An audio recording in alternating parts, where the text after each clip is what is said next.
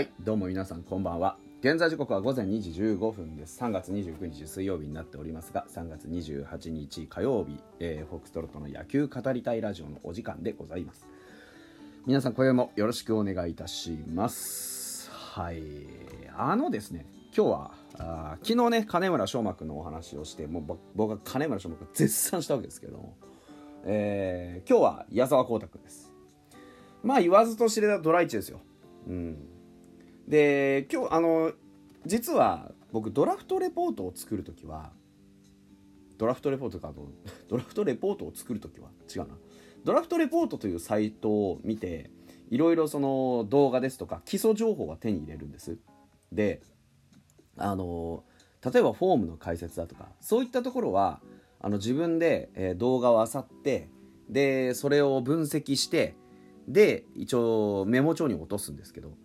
今日はあの矢沢君に関してはっずっと見てきたので頭の中のイメージをちょっと形にしてみようかなと思ってます。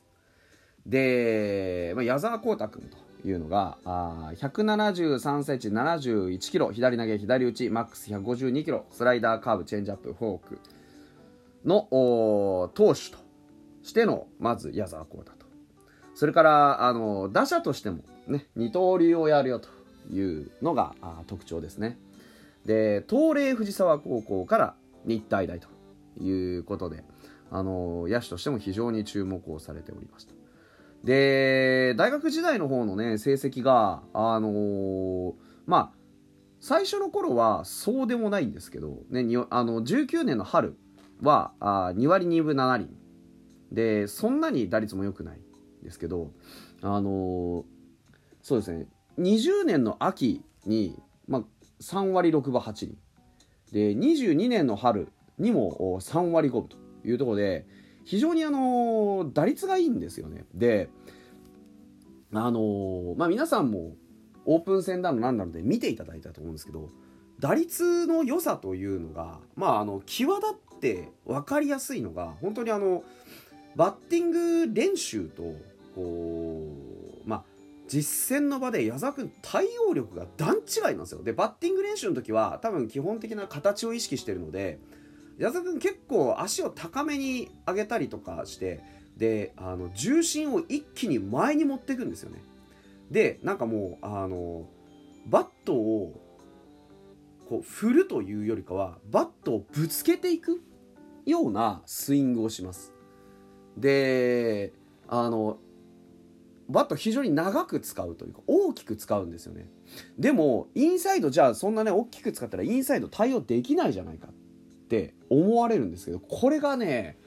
天性のセンスなんですよね。あの基本的にはあの矢沢君のバットの振りってあの左腕が離れるんですよ。面白いことに。左腕が離れて右腕一本でこう持っていくことが非常に多いんですよね。だから必要以上に左手で押し込むということを意識していない。要はその分スイングスピードを上げて強くバットをぶつけることによって打球を飛ばそうとしているんですね。ですからヘッドがしっかり返るポジションで、えー、ボールを捉えることができたら一気にライナー性の強い打球がフェンス際もしくはホームランという形で飛んでいきますしそうでなくてもあのー、速いゴロないし、えー、ちょっとこすったような当たりでも内野の頭を越えるという打球が結構な頻度で出てきます。でオープン戦の最後の方はさすがにあの変化球だとかっていうのをしっかり交えられてタイミングを外されていたのであのそうそう打てないんですけどやはり速球系に対して僕は非常に強いんじゃないかなと思ってますで重心を一気に前にグッと持っていってで自分のまああまり大柄な方じゃないのでそのバットに全体重を乗っけていくというかね。でもうブンって振り回すようなそんな感じです。でインサイド打つ時はもうあの左手のこうひねりとかグリップってのはほとんどなくして右手1本をこう器用に体に巻きつけて打つんですね。もう打ちインをさばくというか。あの有名な落合さんのインさばきの動あの連続写真を皆さん見たことがあるでしょうか？落合博満、えー、インコースとかで出てくると思います。あれみたいな感じでもうなんか本当に体に最小限キュッとやってパーンって弾く払うような打ち方をするんですよ。で落合さんはそこからさらにヘッドを返すんですけどまだ矢沢君はそこまで行ってないのでヘッドをパチって返すだけなんです。あのヘッドをぶつけるだけなんですけどいやそれにしてもあの右腕の使い方っていうのは非常に上手であのヘッドスピードが高い分本当に強い打球も飛ぶしもうまさに実戦向きだなとは思いました。ただあのさっきも申し上げました通りあの体重移動が非常に大きいのでやっぱり勢いを一生懸命合わせないといけないんですね。で緩い球が待てません。これがねあのー、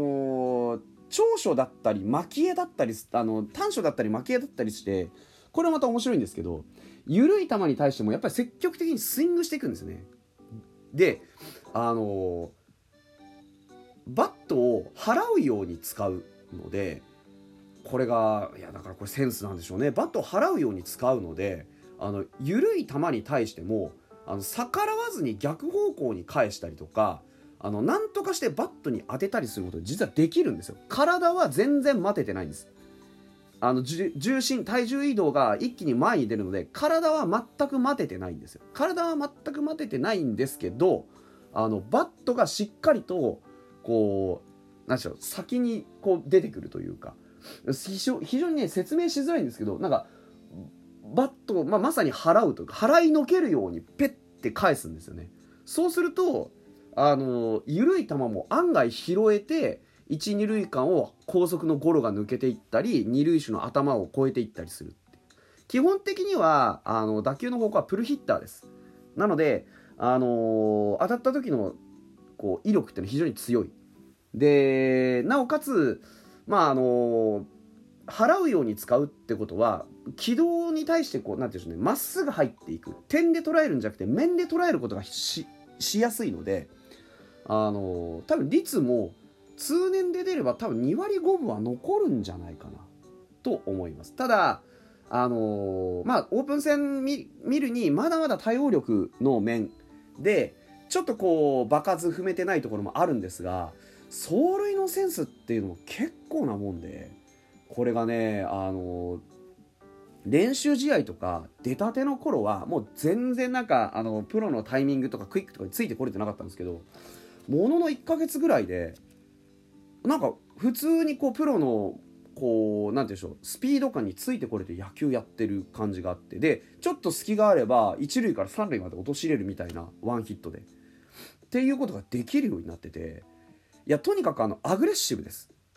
野手としては本当に積極性の塊みたいなもんで走るにしてもあの打つにしてもとにかくあの恐れずに立ち向かっていくという気概がすごくあります。僕はそれそのメンタリティが非常に嬉しいですね。やっぱりね。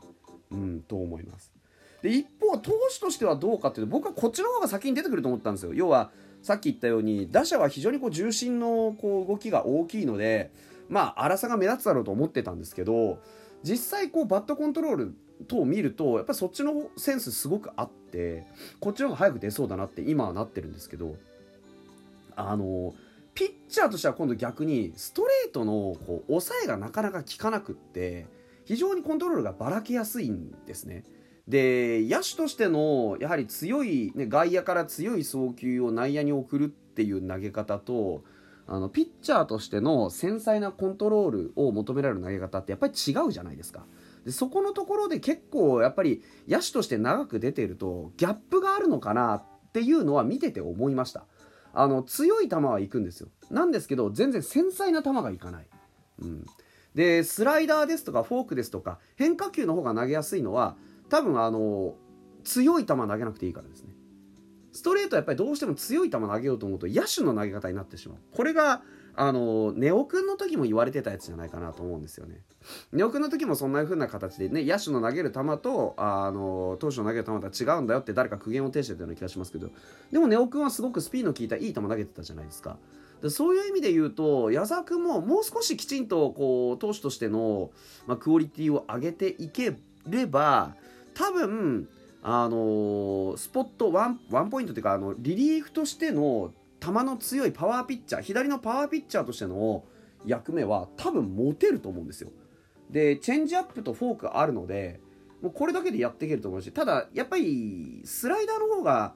キレはいいのかなという気がします。ただスライダーピッチャーでは僕はないかなと思ってるんですよね。彼のストレートを生かすんだったら